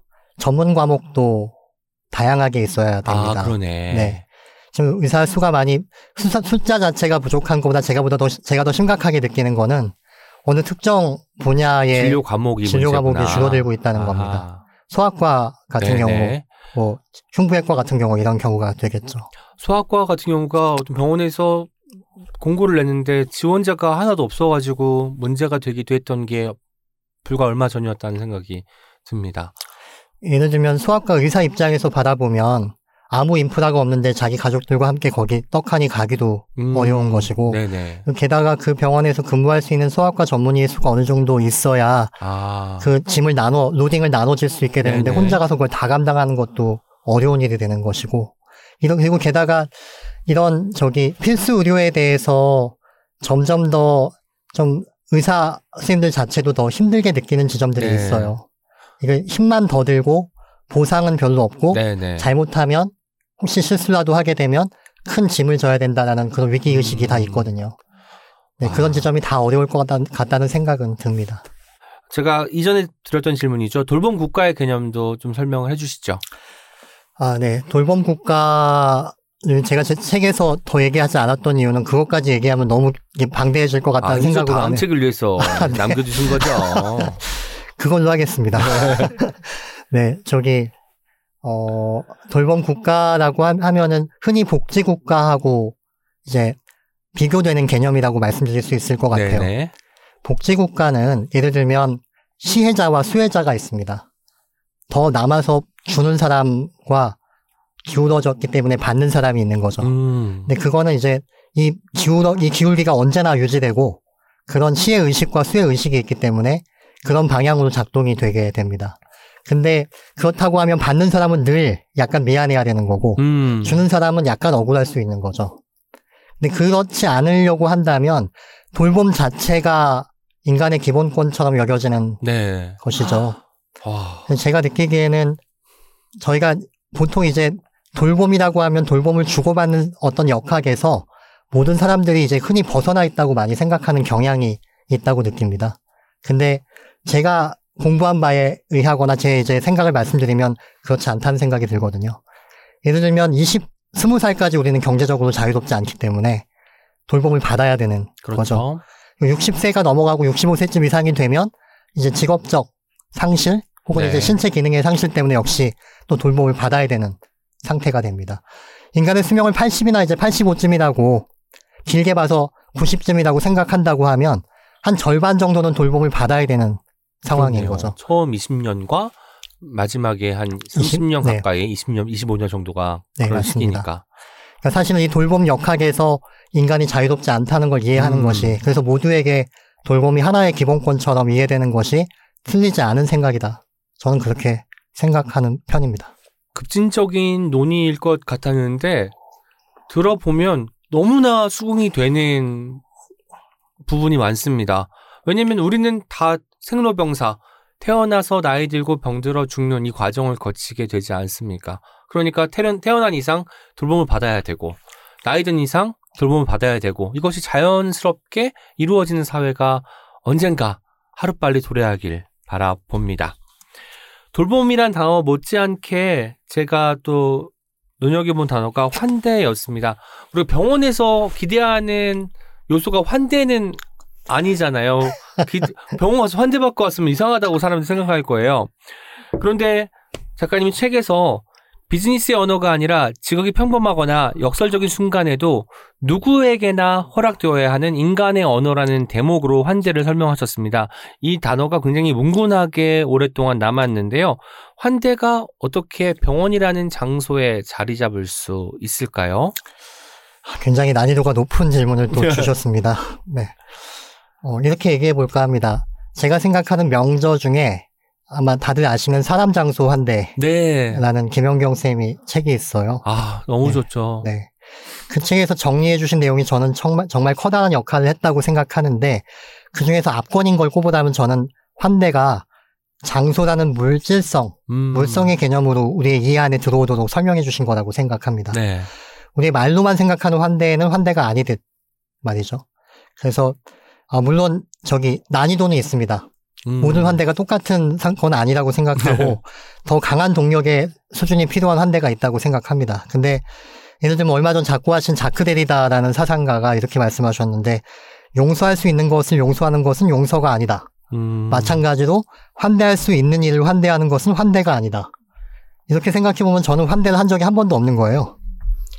간략한 언어로 제 환대 언어로 환대를 바꾸어내면 제 언어로 여기 와서 앉으세요 라고 음. 생각합니다. 그러니까 우선 자리를 장소를 준비해야 되는 거죠. 이 장소의 물성에 대해서 완벽한 예시는 없는 것 같습니다만 예를 들면 제가 이걸 조금 이제 비유를 고민하면서 이제 생각을 해봤는데요. 스테이시 엘러이머라는 작가가 말살흑이라는 책에서 이런 얘기를 합니다. 이 책에서 저자는 아니고 저자가 인용한 책의 화자가 어, 도리토스를 먹다가 흙에 떨어뜨려요. 음. 네, 근데 도리토스에 묻은 흙을 더럽다고 생각해서 이제 과자를 버리게 되는 거죠. 네. 근데 얼마 전, 얼마 뒤에 이 사람이 생태학적인 어떤 강의를 듣게 되고 뭔가 그런 관심도가 커지는 바람에 토마토를 자기 앞 마당 흙에서 일구게 됩니다. 음. 근데 똑같은 상황에서 도리토스가 거기 떨어져요. 네. 근데 이번에는 흙이 들어온 게 아니라 도리토스가 이 신성한 흙에 어. 더럽다고 느끼는 거죠. 근데 이 반대로 생각하는 이런 것들, 그러니까 소중한 흙에 더러운 도리토스가 흙과 도리토스의 자연적 물성에는 차이가 없지만 네. 그가 생각하는 물성은 변한 거죠. 음. 그러니까 이러한 예시가 물성의 방향을 상상하는 데 전 도움이 된다고 네. 생각해서 말씀을 드렸는데요. 흙이 도리토스를 침범하는 것이었다가 나중에는 도리토스가 흙을 오염시키는 방향으로 이해되는 것 말이죠. 같은 방식으로 환대가 장소의 물성을 안에서 밖으로 생각하는지 밖에서 안으로 생각하는지에 따라 다르게 이해하게 된다고 저는 여깁니다. 어, 우리가 앉기에도 비좁은 장소의 물성을 비좁지만 어떻게든 그들과 함께 앉기 위해 남아있는 장소로 만약에 바꿔낼 수 있다고 한다면 그게 고민이 되는 지점인 거죠. 어, 실제로 얼마 전에 SNS에 제 책을 읽은 분의 짧은 메시지가 올라왔어요. 그분의 워딩을 그대로 옮기면 이렇습니다. 외국인들에게 보험 혜택이 간다고 했을 때 분노한 적이 있다. 네. 연결된 고통을 읽고 나서 나의 자그마한 세금이 이들에게 조금이나마 도움이 되었으면 한다. 네. 어떤 사람이든 가까이에서 바라보면 소설책의 주인공을 바라보듯이 애정이 생기게 되는 걸까? 음. 라고 적어주셨어요. 저는 이분은 잘 모르지만 이분에게서 세금의 물성, 물성이 환대의 방향으로 바뀌었다고 생각합니다. 네. 이런 제 책의 어떤 부분이 이런 책의 전환에 도움이 되셨다면 큰 영광이라고 생각합니다. 와. 그 말씀하실 때 앉는 행위, 자리에 앉는 행위에 대해서 말씀하셨는데 제가 얼마 전에 읽은 책에서 이런 대목이 있었습니다. 중국의 동포 분들은 우리 교통수단을 이용할 때 버스에 타다, 택시에 타다라고 표현을 하는데 동포분들은 중국 동포분들은 안따를 쓰신다고 하더라고요. 그러니까 우리는 그 안에 몸을 집어넣고 몸을 실어서 이동하는 것이 중요하다면 그분들에게는 교통수단에 타서 앉아서 안락을 누리면서 어딘가에 도착하는 것. 이 행동이 더 중요하다는 거예요. 근데 그 음. 말씀이 또 아까의 말씀에서 또 생각이 나서 제가 연관해서 말씀을 드려봤습니다. 저도 배우게 됩니다. 감사합니다. 책을 읽으면서 또 인상적이었던 대목은 환자가 왔다가 떠나고 뭔가 항상 뭔가 미심쩍고 그리고 풀리지 않는 수수께끼가 있거나 숙제가 있어서 남아서 고민하는 시간, 뭔가 의사의 시간, 의료인의 시간이 찾아오는 것이었어요. 공보 이의 때도 그렇고 지금도 아마 그런 시간이 있을 것 같은데요. 저는 그 시간을 가리켜서 헤아림의 시간이라고 부르고 싶어졌습니다. 환자를 생각하고 질병의 원인을 따져보고 환자의 삶을 촘촘하게 그려보는 시간이잖아요. 사실 현장은 총각을 다투고 빨리 진단을 내고 병명을 알아내고 거기에 맞는 처방을 하는 시간일 텐데 이 의료인의 시간은 신중함을 최대한 끌어올리는 시간이라는 점에서 주목할 만하다는 생각이 들었고 이 두 시간이 낙차가 참 큰데요. 지금도 그 의료인의 시간이 가는 중요성에 대해서 많이 느끼고 계신지 지금 현재 의료 현장은 어떤 분위기인지 듣고 싶었습니다. 중요하다고 생각합니다. 근데 음, 이렇게 말씀드리면 어떨까 싶어요. 세상에는 두 가지 직업이 있다고 합니다. 제 은사께서 하신 말씀이세요. 일과 후에 일이 끝나는 직업이 있고 일과가 끝났는데 일이 계속 있는 직업이 있다는 거죠. 어, 의사는 후자에 속한다라고 생각합니다. 환자를 보는 의사라면 아마 각자 형태나 분량이 다르지만 저는 그 시간이 아마 다 있을 거라고 음, 생각하거든요. 제가 사실 좀 이게 낭만적으로 묘사한 것 같다는 생각이 들기는 합니다. 근데 사실 그렇지 않은 경우가 더 많을 겁니다. 저만 해도 외노 의원 시절에 늦게 퇴근한다고 아내한테 엄청 혼났거든요. 그 네가 가정을 안 돌보고 뭐 이러면서 이제 예 많이 혼났고요. 그뿐 아니라 이제 밥 먹다가도 운전하다가도 애들 보다가도 환자 생각이 나는 경우가 네. 의사들은 많아요. 많거든요. 예, 모든 일이 다 힘든 부분이 있지만 음, 이 직업은 좀 이런 부분이 쉽지 않은, 않다. 근데 꼭 필요하긴 하다. 네. 저는 그렇게 말씀드릴 수 있을 것 같아요.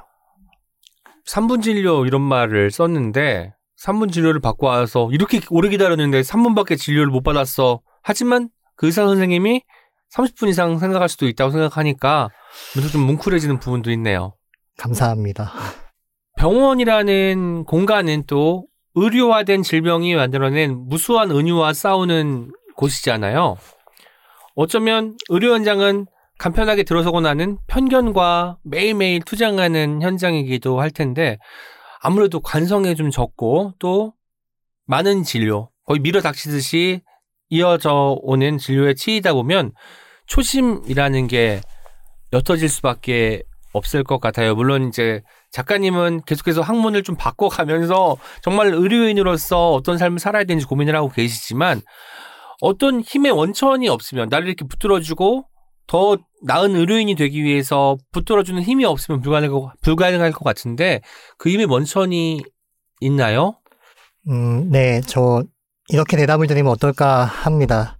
제 롤모델이었던 분 중에 폴 파머라고 하는 인류학자가 있습니다. 감염내과 의사이기도 하고요. 얼마 전에 작고하셨어요. 근데 이분이 하버드 강의에 이런 대- 질문을 받고 대답하신 적이 있습니다. 질문이 뭐였냐 하면 어, 자신의 뜻을 관철해 나가, 나가고자 할 때 이분도 되게 강력한 삶을 사신 분이거든요. 네네. AJ 약값과 싸우고 음. IT란 나라의 결핵을 퇴치하기도 하고 정말 많은 일들을 해내셨던 분인데 그 자신의 뜻을 관찰할 때 세상에 만연한 좌절과 냉소주의의 유혹을 네. 극복하는 동력이 뭐냐? 라는 질문이었어요. 아마 제가 받은 질문은 그거보다 이분의 삶에 비하면 굉장히 낮은 수준의 역학이지만 어쨌든 요 본질이 좀 통하는 부분이 있을까봐 공유합니다. 네. 그분이 이렇게 대답을 하셨거든요. 동력을 유지하는 비결은 자신을 압도적으로 좌절시킨 그 무엇인가에 대해 도무지 좌절할 줄 모르는 사람들과 관계를 맺는 것이다. 오. 나는 이 일에 좌절했을지언정 내 옆에 있는 다른 누군가가 네. 도무지 그거에 대해서 꿈쩍도 하지 않는다면 그 사람과 연대하는 것이 아. 저한테 방법이다라는 얘기고요. 저한테는 아내를 포함해서 좋은 동료들이 있습니다. 이 책이나 논문을 통해서 때로는 인터넷을 통해서도 음. 어, 배우게 되는 영향력에 연대가 있다고 생각합니다. 저는 가능한 한 그걸 유지하려고 노력하는 편입니다. 어쨌든 나보다 한 발 앞서 이런 일들을 실천하는 사람이 있을 것이고 지금 현재 내가 고민이 될지언정 누군가는 그렇게 하고 있으면 그 사람과 모종의 연대를 하고 있다고 느끼시는군요. 그런 것이 냉소를 물리치는데 도움이 된다고 하셨고 왜 아까 폴 파머였나요? 네. 롤모델이었던이라고 소개를 하셨는데 지금도 아, 그분은 지금도 롤모델입니다. 그분이 네네 작고 하셨기 하셔서 때문에 예, 그- 그런 네. 표현을 썼습니다. 작고 하셨어도 롤모델의 네네네. 신분은 유지가 된다는 점을 아, 밝히고 싶어서 제가 말씀을 드린 아, 거고요. 네, 알겠습니다. 네. 웃음을 한번 드리고 싶었습니다, 사실.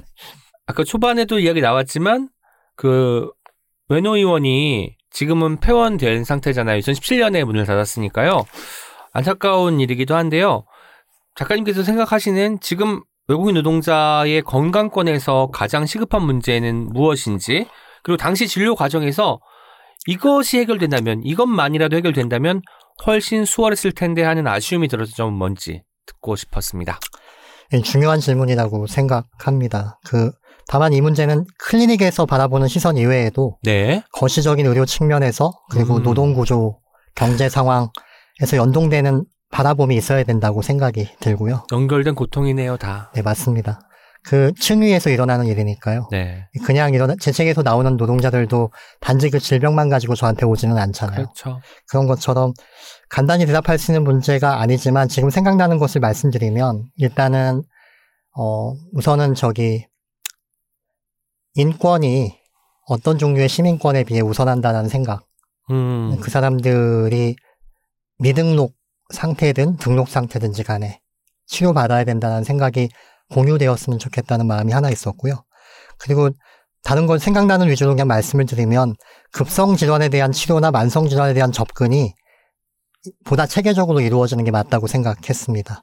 외노위원회도 심각한 환자와 검진받듯이 오는 분들이 다 공존했거든요. 음. 근데 그게 급할 때는 우선순위가 선착순이 아니라 의료적 필요에 의해서 이루어져야 되잖아요. 그렇죠. 네, 그런 시스템적인 분류가 안 돼 있다는 게 하나 문제였고 응급한 상황에서 또 말할 것도 없이 그렇죠. 네, 그런 체계들이 있어야 되고 건강 검진도 필요하지만 급하거나 힘든 분들을 위해서는 또 다른 의료 전달 체계가 마련되면 좋겠다는 생각을 했고 이분들을 위한 재정이 네. 따로 마련되는 일들도 필요하다고 저는 느꼈는데 실제로 도움을 받은 적이 있습니다. 서울시에 아. 마련된 어떤 재정을 알아봐서 네. 그걸로 이제 어떤 분의 수술비를 마련하고 이랬던 경험이 있거든요. 전원을 해야 될 때도 사정을 다 또 쓰셔가지고 보냈잖아요. 이분이 네. 경제, 경제적으로 좋지 않으니까 좀잘좀 어떻게 방안을 강구해 달라고 그렇게 할 필요가 없이 기본적으로 그 건강권을 챙길 수 있어야 될 텐데 말이에요. 맞습니다. 예, 근데 사회, 그러니까 social financial support 같은 걸 계속 생각하면서 전원을 해야 되는 문제가 또 있었고 전원할 수 있는 병원도 정해져 있는 거고요. 뭐 이런 문제들이 있는 거죠. 그런 것들이 해결되면 정말 정말 좋겠다는 생각을 덧붙여 하게 됩니다. 병원에 계시면 그리고 요즘은 좀 덜 하시겠지만 중환자 의료를 하시니까 평소에 가장 많이 듣는 말이 아프다일 겁니다.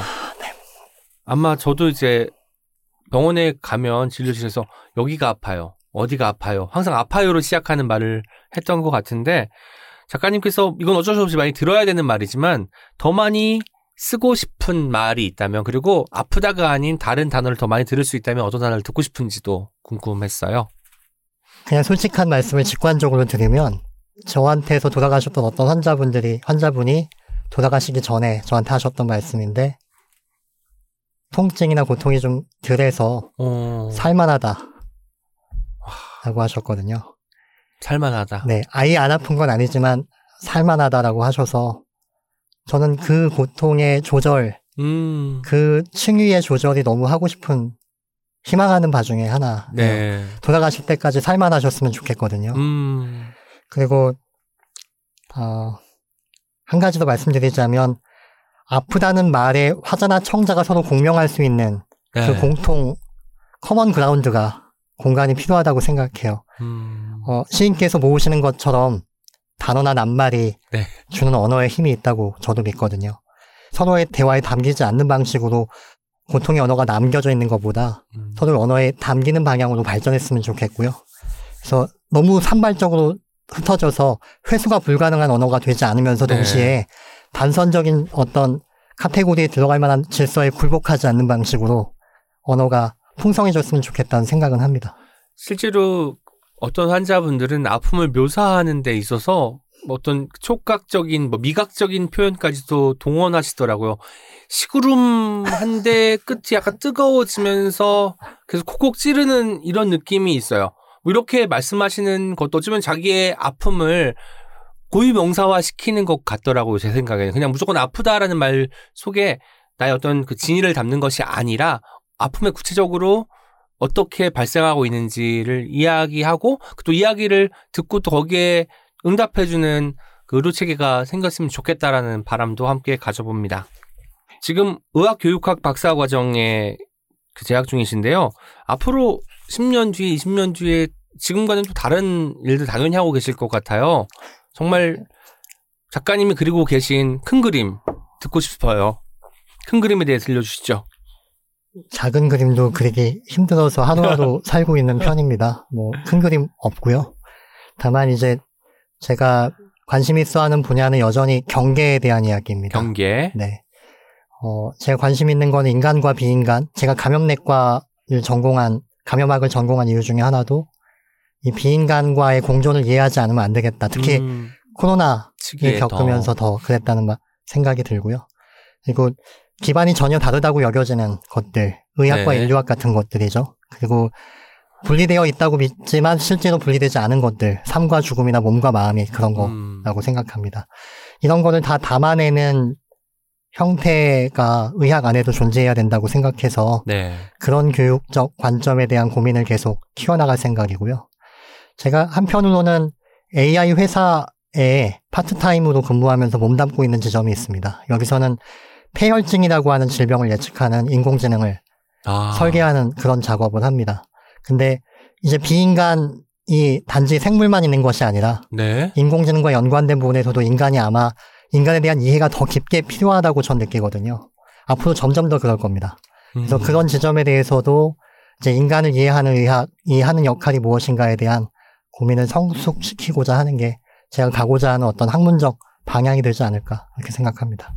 아니 큰 그림을 말씀해 달라고 요청드렸는데 거대한 그림을 말씀을 해주셨어요. 제가 생각한 것보다 사이즈가 훨씬 더 큰 그림이 나와 버렸네요. 책 연결된 고통에 담긴 의미에 대해서 이야기하시며 이렇게 말씀을 하셨어요. 고유하고 다양한 몸들의 서사가 누군가에게 해석되고 말해질 때 고통이 경감될 수 있다고 믿고, 있, 믿고 있습니다. 다르게 말하면 목소리를 잃은 고통이 많아질수록 보이지 않는 고통의 총체가 커지면서 고통이 해결될 가능성은 떨어질 수 있는 것이죠.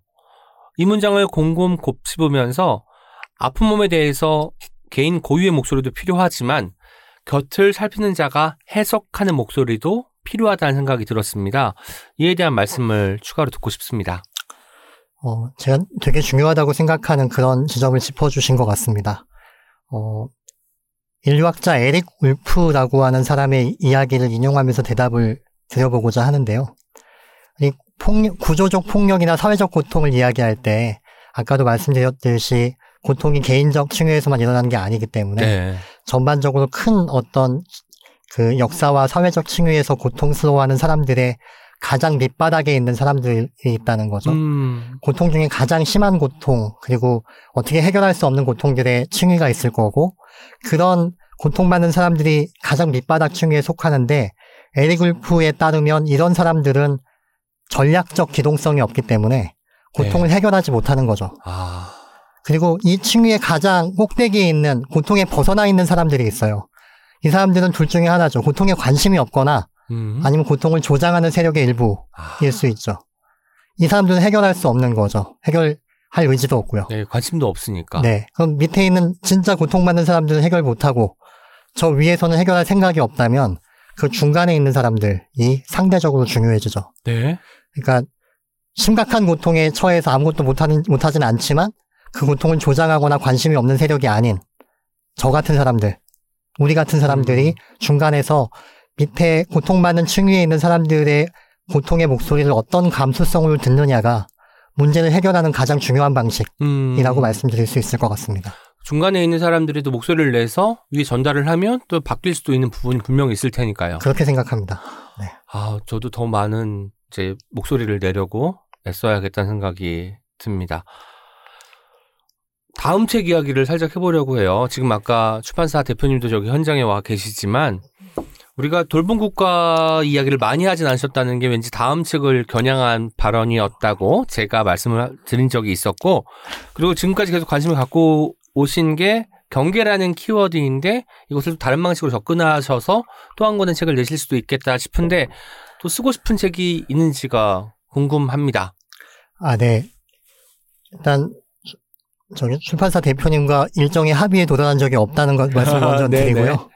어, 방금 말씀하신 게 제 다 화두이기는 합니다. 음, 돌봄이라고 하는 거에 대해서 이제 어떤 식으로 출발하는 게 가장 제 입장에서 나은 방식일까에 네. 대한 고민이 있고요. 동시에 아까 경계에 대한 이야기는 제 평생에 걸친 화두일 수 있어서 음, 이런 지점도 역시 써보고자 하는데 제 이 책이 나오는데 한 3년 좀 넘, 4년 가까이 걸렸거든요. 왜냐하면 코로나 시절이 중간에 있어서 그때 제가 감염내과 의사로 사는 바람에 책을 집필을 전혀 못하다가 이제 최근에 좀, 좀 스피드를 낸 부분이 있습니다. 그래서 제 생업이라고 할 수 있는 이 의업과 남은 제 그 밸런스가 좀 맞춰지는 지점에서 하지만 이 책을 보면서 제가 이제 갖게 된 생각은 글쓰기의 우선순위를 조금 더 두고 싶다는 마음이 들기는 했어요. 네. 네, 이게 하나의 소통 방식이라는 거를 알게 됐기 때문에 그런 것 같습니다. 그리고 보이진 않지만 또 이렇게 반응해주는 사람들이 있어서 아 이렇게 읽히고 있구나. 그리고 자기의 어떤 고정관념 같은 것들이 깨지고 있는 것도 발견이 되잖아요. 아까 외국인 네. 노동자들한테 치료병으로 쓰인다고 해서 아까워했지만 지금은 너무 잘 됐다고 생각하고 더 열심히 일해야겠다는 생각을 하기도 하니까요. 경계에 대한 관심도 계속해서 이어나가시겠다고 했는데 지금까지 해오신 일들 보면 경계를 무너뜨리고 이걸 융합하는 일이었어요. 뭐 의학과 사회과학을 합치시기도 했고 그래서 어떤 방식으로든 저는 이것이 쓰는 것으로 표현이 되지 않을까라는 생각을 하게 되었습니다. 오늘 제가 정말 오랜만에 제가 사- 전공이 사회학인데 김홍중, 자크 데리다, 미셸 푸코 듣고는 어 수업에 들어왔나 라는 생각이 들 정도였고 그 정도로 굉장히 인상적이었다는 말씀을 드리고 싶, 싶습니다. 이제 옹기종기 공식 질문 드리도록 하겠습니다. 책이라 청취자분들에게 추천하고 싶은 단 한 권의 책을 말씀해 주세요. 어떤 책도 무관하지만 자신의 책과 절판된 도서를 제외하고 말씀해 주세요. 한 것만 말씀드려야 되는 거죠. 두 권까지 오늘 해드리겠습니다. 쉬운 선택은 아닌데 두 권까지 저희가 네, 봐드리겠습니다. 아, 네. 어, 이제 저는 제가 추천하고자 하는 분들을 좀 얘기를 들자면 고통의 곁에 가까이 있는 분들에 음. 대해서 추천하고 싶은 본인이 본인이 좀 고통을 받고 있거나 아니면 고통 곁에서 돌봐야 되는 분들에 대해서는 추천하고 싶은 책이 아서 클라인만이 지었던 케어라는 책이 있습니다. 아까 처음에 우리가 등장했던 네, 그 맞습니다. 인물이잖아요. 아서클라인만 네. 그리고 책에도 초입에 등장하는 학자이기도 하고요. 아, 맞습니다. 네. 아서클라인만의 제목 다시 한번 알려 주세요. 케어. 케어. 돌, 돌봄이라는 돌봄. 뜻입니다. 아. 네. 이 책은 이제 간략하게 말씀드리면 의사인 저자가 자기 아내가 치매 환자가 되면서 아, 그분 그 사람을 간병하면서 느꼈던 의사에서 간병사 간병인으로 바뀌면서 보호자에서 간병인으로 바뀌면서 느꼈던 돌봄 차원의 차원을 되게 명확하게 되게 세세하게 풍부하게 드러내고 있다는 점에서 제가 보기에는 돌봄이라고 하는 구조를 이해하고 그리고 어떻게 우리가 돌봄에 참여하고 그럴 수 있는지에 대해서 생각할 거리를 많이 주는 책입니다. 한 가지 더 말씀을 드리자면 어 요거는 이제 두 번째 책도 가능하다고 하셨으니까 네네. 근데 저자인의 책은 안 된다고 하셨으니까 저자가 공저자로 참여했던 네네. 그 앞서 제가 아프면 보이는 것들이란 책을 말씀드리고자 했었는데 네. 이 책은 어, 별로 아프지 않은 분들이죠. 그러니까 별로 고통의 겨- 곁에서 막 피부로 느끼지 못하는 분들이 고통이라고 하는 차원의 어떤 층위가 얼마나 다양하게 있고 그리고 아프게 되면 보이는 것들이 얼마나 다양하게 있고 그게 얼마나 깊고 우리가 그 안에 들어가 봐야만 알 수 있는 세계가 있는지를 좀 보여준다는 측면에서 함께 추천드리고 싶게 되었습니다. 본인의 책은 안 된다고 했지만 공저여서 가능했던 아프면 보이는 것들과 아서 클라인만의 케어라는 책 추천해 주셨습니다. 저도 장바구니에 당장 담도록 하겠습니다. 오늘 책이라웃 오은 영종기 녹음 어떠셨나요? 책이라 청취자분들께 전하고 싶으신 이야기와 함께 마무리 인사 부탁드리겠습니다.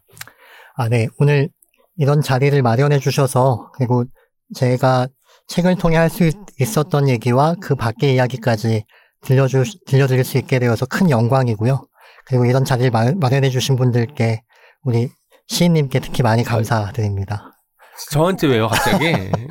아니, 제가 왜 그러냐 하면, 이 질문을 저한테 조금 미리 알려주신 부분이 있는데, 제가 썼던 그동안의 글들, 그리고 제가 했던 내용들 정말 너무 깊이 있게 뽑아보셔야지 알 수 있는 그런 질문들이었어요. 아마 여기 계신 이 팀들께서 함께 네. 작업해 주신 것 같은데, 어, 제가 이걸, 이 질문에 답을 하고자 하면서 또 공부하게 되는 지점이 있었습니다. 음. 그래서 정말 좋은 대답을 하고 싶다라는 그런 생각을 하면서 여기까지 오게 됐고요. 그리고 평소에 이 오은의 옹기종기를 듣는 분들은 굉장한 수준의 아이고. 분들이시고 동시에 굉장히 행복한 분들이실 것 같다. 저도 꼭 애청자가 되고 싶다라는 말씀을 추가해서 드립니다. 아이고, 감사합니다. 감사합니다. 저희 청취자분 한 분 늘었습니다. 네. 그럼 저희는 이기병 작가님 여기서 보내드리고 다음 시간에 뵙도록 하겠습니다. 고맙습니다. 감사합니다.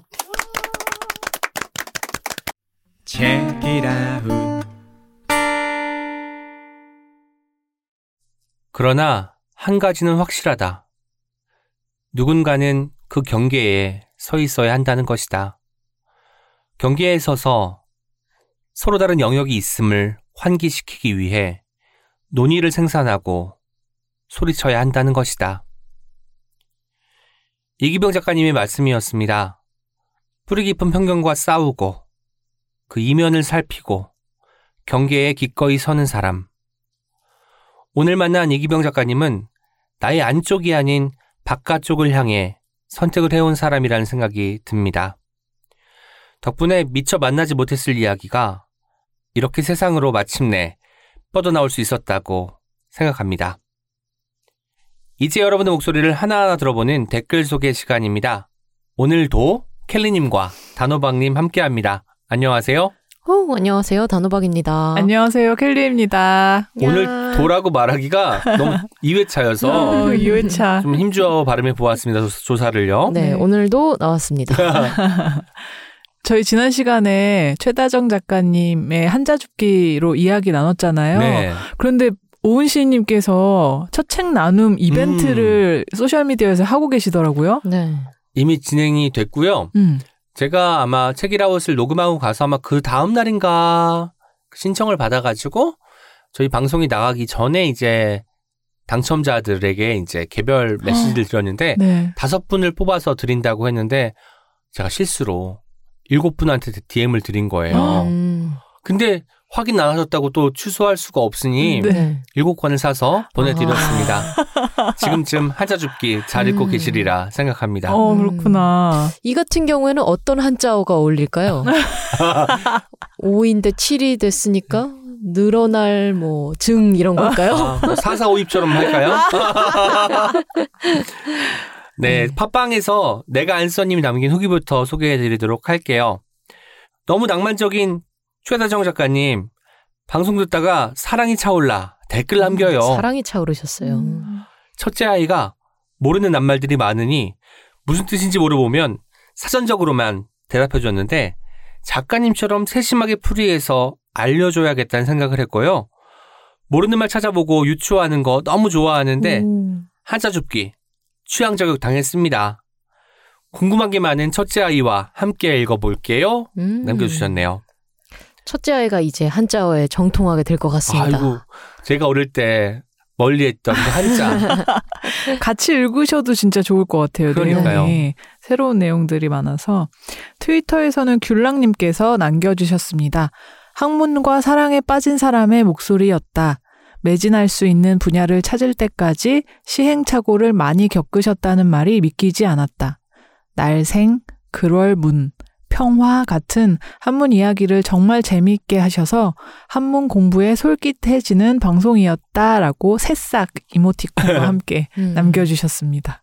저는 한문학자 분이셔서 어려운 한자를 말하면 어, 어, 떡하나 어, 네, 나 저도요. 한자에 약한데 가뜩이나 네. 했는데 날생 그럴문 어 나도 머릿속으로 지금 그리고 있는 그 한자 맞지 이 생각하면서 방송을 했던 기억이 평화. 납니다. 네. 평화도 그렇고 음. 평화가 참 정말 좋은 단어더라고요. 네 저는 그 두 글자가 음악이랑 관련된 음. 단어일 거라고는 생각을 못 했었어요. 또 음악의 조예가 깊은 우리 단호박님 아니십니까? 그러니까요. 네, 네이버 블로그에 초코초코랄라님 남겨주셨습니다. 책 읽는 거 다 읽기 전까진 책 안 사기로 했는데 오랜만에 책이라고 듣다 영업당했다. 옛날 옛적 혼자 시집 읽을 거라고 한자 공부했었는데 그 이후로 한자 뜻풀이 고사성어 읽는 거 좋아해서 한자 사전 펴놓고 읽었던 기억이 난다. 한자 급수는 제일 기본인 8급부터 시작해 3급 하다 말았지만 그것도 다 까먹었다. 그리고 작가님이 너무 다정하시고 말씀하시는 게 낭만적이라 작가님도 좋아짐. 나는 다정한 사람이 너무 좋다. 살아가는데 너무 힘이 된다. 음. 나도 그러려고 하고 남에게 받은 다정을 찌르르 하고 괄호 열고 다정함을 받으면 꼭 감동해서 찌르르가 된다라고 음. 남겨주셨고요.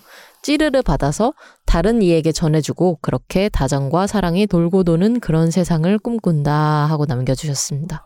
아니 이름처럼 다정을 전파하고 음, 가셨습니다. 작가님이 다정과 사랑이 돌고 도면 그게 결국 평화 아닐까요? 오, 저 뭐 지금 한 거죠? 저 네. 뭔가 했죠? 왔어, 왔어, 왔어, 했어. 이 정적 어떡할 뭐 거야? 찌르르 됐죠, 네, 지금? 찌르르. 찌르르야. 난리 났어 난리 났어. 어떡해요 최고입니다. 네, 감사합니다. 네이버 오디오 클립에서 미카엘라님 남겨주셨습니다. 한문학자 최다정님을 응원합니다. 도서를 다시 한번 꼼꼼히 읽어보겠습니다. 잘 들었습니다. 음. 감사합니다. 리프 땡땡땡님도 남겨주셨어요. 저의 기댈 곳은 책읽아웃이에요. 퇴근하고 지친 몸으로 식탁 앞에 앉아 매운 떡볶이 먹으며 책읽아웃 듣는데 오늘 특히 더 소중하게 느껴지네요. 조곤조곤 이야기 나누는데 저도 옆에 앉아있는 느낌이 들어 외롭지 않았어요. 책을 선물 받아 읽고 있는데 고리타분하게 느껴졌던 한자가 다시 보여요. 삶에 대해 진실하고 성실한 작가님의 태도도 너무 좋습니다. 매일 한 꼭지씩 읽으며 내 것으로 만들어 보려고요. 오, 어, 이것도 너무 좋은 방법인 것 같아요. 저는 음. 여기서 말씀하신 그 고리타분하게 느- 느껴졌던 한자가 다시 보인다. 네. 이거 우리 단호박님이 제목으로 뽑은 거 아닙니까? 아하, 그렇죠. 역시 또 역시. 듣는 귀 있다. 아유, 감사합니다. 듣는 귀가 인슬뿐만 아니라 그걸 표현할 줄도 아신다. 아유, 오늘 뭐 저한테 다들 뭔가 빚지신 게 있나요? 아니에요. 오늘 오늘부터 단찌르르 해야. 네, 알겠습니다. 단지르르 다정을 돌고 돌리는 거죠, 우리. 네네. 음. 어떤 책임 후기도 들려드리겠습니다. 팟빵에서 썸버님이 남겨주셨습니다. 어, 서한볕입니다. 네. 작가님이셨군요. 음. 아침에 방송 듣고 깜짝 놀랐어요.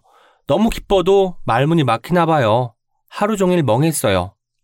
이제야 정신 차리고 댓글 남겨요. 소설가들이 문학상을 수상하면 이런 기분일까 싶네요. 상 받은 기분입니다. 아주 큰 상이요. podcaster들이 shy 팟덕에게 목소리를 주는 최고의 선물을 제가 받았네요. 이 영광을 1년 내내 숨어서 듣는 저 같은 shy 팬들과 나누고 싶습니다. shy 팬덤 assemble. 따단. 따단. 네. shy 팬덤 여러분들, 어, shy 하지 마시고, 이렇게 댓글 남겨주시면 저희가 큰 힘이 그렇죠. 됩니다. 네. 네, shy 팬덤 상을 하나 만들어야 될 것 같아요. 썸버님도 올해 후배입니다. 수상하셨고. 네. 수상하셨고. 아, 네네. 팟빵에서 미스티 HH님 댓글 읽어드릴게요. 제가 갓 책읽아웃을 듣기 시작했을 무렵 2000땡땡년 도서전 공개방송에 당첨이 되어서 갔다가 느꼈던 마음과 비슷하여 서한볕 작가님의 감상에 크게 공감하고 갑니다. 크크크. 전학생의 마음이라니 너무나 찰떡 콩떡이네요. 저 또한 정적을 견디지 못하는 듣는 인간으로서 많은 시간을 팟캐스트와 함께하고 있는데 꼭 읽어보아야겠어요. 괄호 열고 저도 시사인 구독자예요. 오은 시인님 cross cross. 하셨어요. 아, 자, 오늘 assemble도 되고 cross도 cross도 되고. 네. 찌르르도 되고 네, 오늘 어. 여러 가지가 되고 있습니다. 네. 영어 단어 오늘 많이 나오네요. 한자 줍기를 했는데 영어 아, 줍기 해야 될 것. 같아요 이제. 네, 나이스 드림님 댓글입니다. 푸엄님이 소개해주신 팟캐스트를 듣다가 이야기를 듣다가 무선 이어폰 없으면 불안해하는 사람이 있다는 말씀에 그 사람 나예요! 라고 외치고 싶었어요. 전 팟캐스트를 좋아해서기도 하지만 뭔가를 듣는 행위 중독자라서 무선 이어폰은 물론이고 여분의 유선 이어폰도 항상 지참하고 있답니다. 와. 또 좋아하는 팟캐스트는 저장해 놓고는 해외로 갈 때 비행기 안에서도 즐겨 듣고 있어요. 긴 비행 시간이 지루하신 분들께 추천합니다. 하고 어. 남겨주셨습니다. 시간이 잘 가겠네요. 이렇게 하면. 그러게요. 네. 무선 이어폰에 유선 이어폰이라니. 그리고 여분이라는 것 보니까 한 개가 아닐 수도 있겠다라는 생각이 들기도 네. 하고 저는 유선 이어폰 못 본 지가 좀 됐는데 어, 저는 사실 아직 쓰고 있습니다. 아. 네. 장점이 뭐죠? 무선에 비해서? 충전할 일이 없고요. 아 맞네. 그리고 아직 고장나지 않아서 굳이 무선으로 갈아탈 필요를 아직 못 음. 느끼고 있고. 근데 충격적인 건 네. 아이폰에 그 유선 네, 이어폰 맞아요. 잭이 없잖아요. 단자 없어졌어요. 없어졌죠. 네, 언제, 네. 언젠가부터. 그거 너무 나쁜 것 같아요. 저도 옛날에 그 저는 커널형 이어폰을 많이 썼는데 귀의 음. 어떤 구조의 문제라기보다는 특이성에 의해서 근데 그 지금 에어팟을 쓰는데 처음에 에어팟이 좀 귀에 잘 안 맞는 거예요. 음, 그래서 나중에 이제 에어팟에 꽂는 캡의 어떤 크기를 좀 줄였더니 괜찮아져서 음. 쓰고는 있는데 예전에 그 유선 이어폰 썼을 때도 추억도 음. 좀 새록새록 그, 네, 저는 아직 감사합니다. 추억이 아닙니다. 여전히 아, 쓰고 네. 있습니다. 누군가에겐 추억이지만 누군가에게는 일상이다 라는 에이. 또 명언 남겨주셨습니다. 그 그린 SS님께서 남겨주셨습니다. 오늘 소개해주신 책들은 세 권 모두 지금 바로 읽고 싶어지는 책이네요. 싱숭한 봄날의 제 마음에 따뜻한 온기 한 모금 채워주셨습니다. 감사합니다. 어, 감사합니다. 싱숭한 싱숭하셨어요. 봄날. 네, 양가적인 감정을 갖고 있는 계절 음, 네. 봄입니다. 네.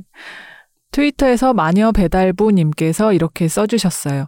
며칠 전 슬픔의 방문을 읽고 너무 좋아서 그리고 그런 기자님이 애정을 갖고 일하는 시사인을 응원하고 싶고 그런 글을 계속 읽어야겠다는 생각이 들어서 구독해야겠다는 생각을 했는데 오은 작가님도 같은 생각을 하셨대서 반가웠다. 장희로 작가님이 쓰셨듯 만약 종이가 사라진다면 정성껏 그곳을 쓸고 닦다가 마지막으로 나온 사람이 나도 되고 싶은데 책이라웃을 만들고 듣는 사람들 다 그곳에 있을 것 같다는 상상을 했다. 음. 매번 들을 때마다 감사하다는 말, 오늘 방송도 너무 공감하고 좋았다는 말 하고 싶은데 게으름에 부끄러움에 하지 못했는데 감사하다고요. 책이라웃 제작진 분들 좋아합니다. 하트 남겨주셨어요.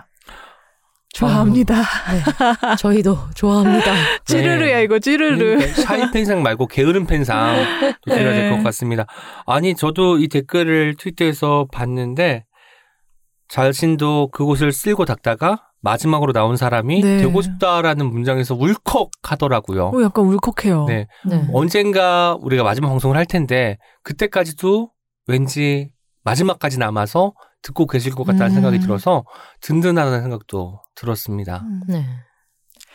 아, 그리고요, 샌드님도 남겨주셨어요. 트위터에 이렇게 쓰셨는데요. 아무리 고마움을 품고 있어도 그 마음을 제대로 표현하지 못한 것 같은 무력감이나 공허감. 상대에게서 단순한 표현이지만 진심의 고마운 마음을 들었구나 느끼며 감동한 장면도 담긴 책이라니 켈리님 소개를 들으며 봄이 오기 전에 이 책을 읽고 싶어야지 고마운 마음이라고 남겨주셨습니다. 음. 고마운 마음을 어, 생각나는 사람들이 있어서 꼭 읽고 싶어졌다고 하시더라고요. 감사했어요. 고맙습니다. 음. 저도 사실 그때 소개할 때는 고마운 마음 읽어야겠다 그냥 생각하고 말았는데 음. 방송으로 들으니까 바로 구매하게 되더라고요. 켈리님은 진짜 책 소개를 너무 잘하시는 것 같다는 생각이 들고 항상 켈리님의 미끼를 물고 하는 브랜드셨습니다. 아, 근데 그거는 정말 브랜드님 좋아하실 거예요. 아니 사놓고 이제 읽게 될 거예요. 네, 곧 며칠 네. 안으로 어, 시작하겠습니다. 세희님 남겨주셨습니다. 간밤에 아껴 읽던 장희로 기자님의 책을 다 읽고 든든한 마음 오. 포근히 덮고 잠들었는데 아침 책이라웃에 기자님의 책이 보여 몹시 반가웠다. 봄을 참 좋아하는데 언젠가부터 봄이 무겁고 애달프기도 하다. 딱 내 맘 같은 주제. 늘 세심하고 다정한 책이라웃 어떤 책임 오늘 발걸음을 함께 합니다. 남겨주셨습니다. 네. 아이코 감사합니다. 그날 발걸음은 좀 가벼워지셨으면 좋겠다는 생각이 드네요. 네. 그러네요. 네이버 블로그에서 송송님이 남겨주셨습니다. 자주 듣는 팟캐스트가 있다. 책이라웃이라는 팟캐스트. 최근에 여기에서 델핀드 비강의 고마운 마음이라는 책을 추천해 주었다. 예전에 읽었던 책이라 인스타에 기록해둔 독후감을 다시 찾아봤다. 우리는 살아가면서 여러 관계를 시작하고 끝내기를 반복한다. 그리고 그 과정 속에서 마치 돌연변이처럼 끊길 듯 끊기지 않고 지속되며 시간의 침전물이 쌓여 더 단단해지는 관계가 형성되기도 한다. 모든 굵직한 관계의 상대에게 늦지 않게 고백하자. 고맙다고. 그리고 사랑한다고. 진심 어린 이 두 마디면 아마 충분하지 않을까? 기약 없는 인생에서 늦지 않기 위해서는 현재를 살 수밖에 없다. 미래를 헛되이 상상하지 말고 지금 당장 말을 건네자. 조금은 오그라들더라도. 아니, 이 독후감 오그라들다니요. 그럼요. 아니 마지막에 이제 사랑한다는 표현을 하라는 말씀하셨는데 음. 제가 읽으면서 와 어떻게 이걸 이렇게 또 네. 독감을 쓰셨지? 음. 고마운 마음이 더 궁금해지는 댓글입니다. 그리고 왠지 고맙다, 사랑한다는 말을 진짜 해야 될 것 같은 설득력. 음, 현재를 살아야 합니다, 여러분. 어. 맞아요. 고맙습니다. 사랑합니다. 네. 그리고 어떤 관계는 돌연변이처럼 끊길 듯 끊기지 않고 지속되며 더 단단해지기도 한다는 것도 발견할 수 있는 댓글이었습니다. 음. 네. 책이라우시 여러분에게 그런 관계였으면 좋겠다는 생각도 해보네요. 네. 네. 오래 갈 수 있겠죠, 단호박님? 네, 오래 가봅시다. 지금까지 연기처럼 소박하지만 종기처럼 난데없이 등장하기도 하는 오은과 함께한 오은의 옹기종기였습니다. 내일 어떤 책임에서 또 만나요. 안녕. 우리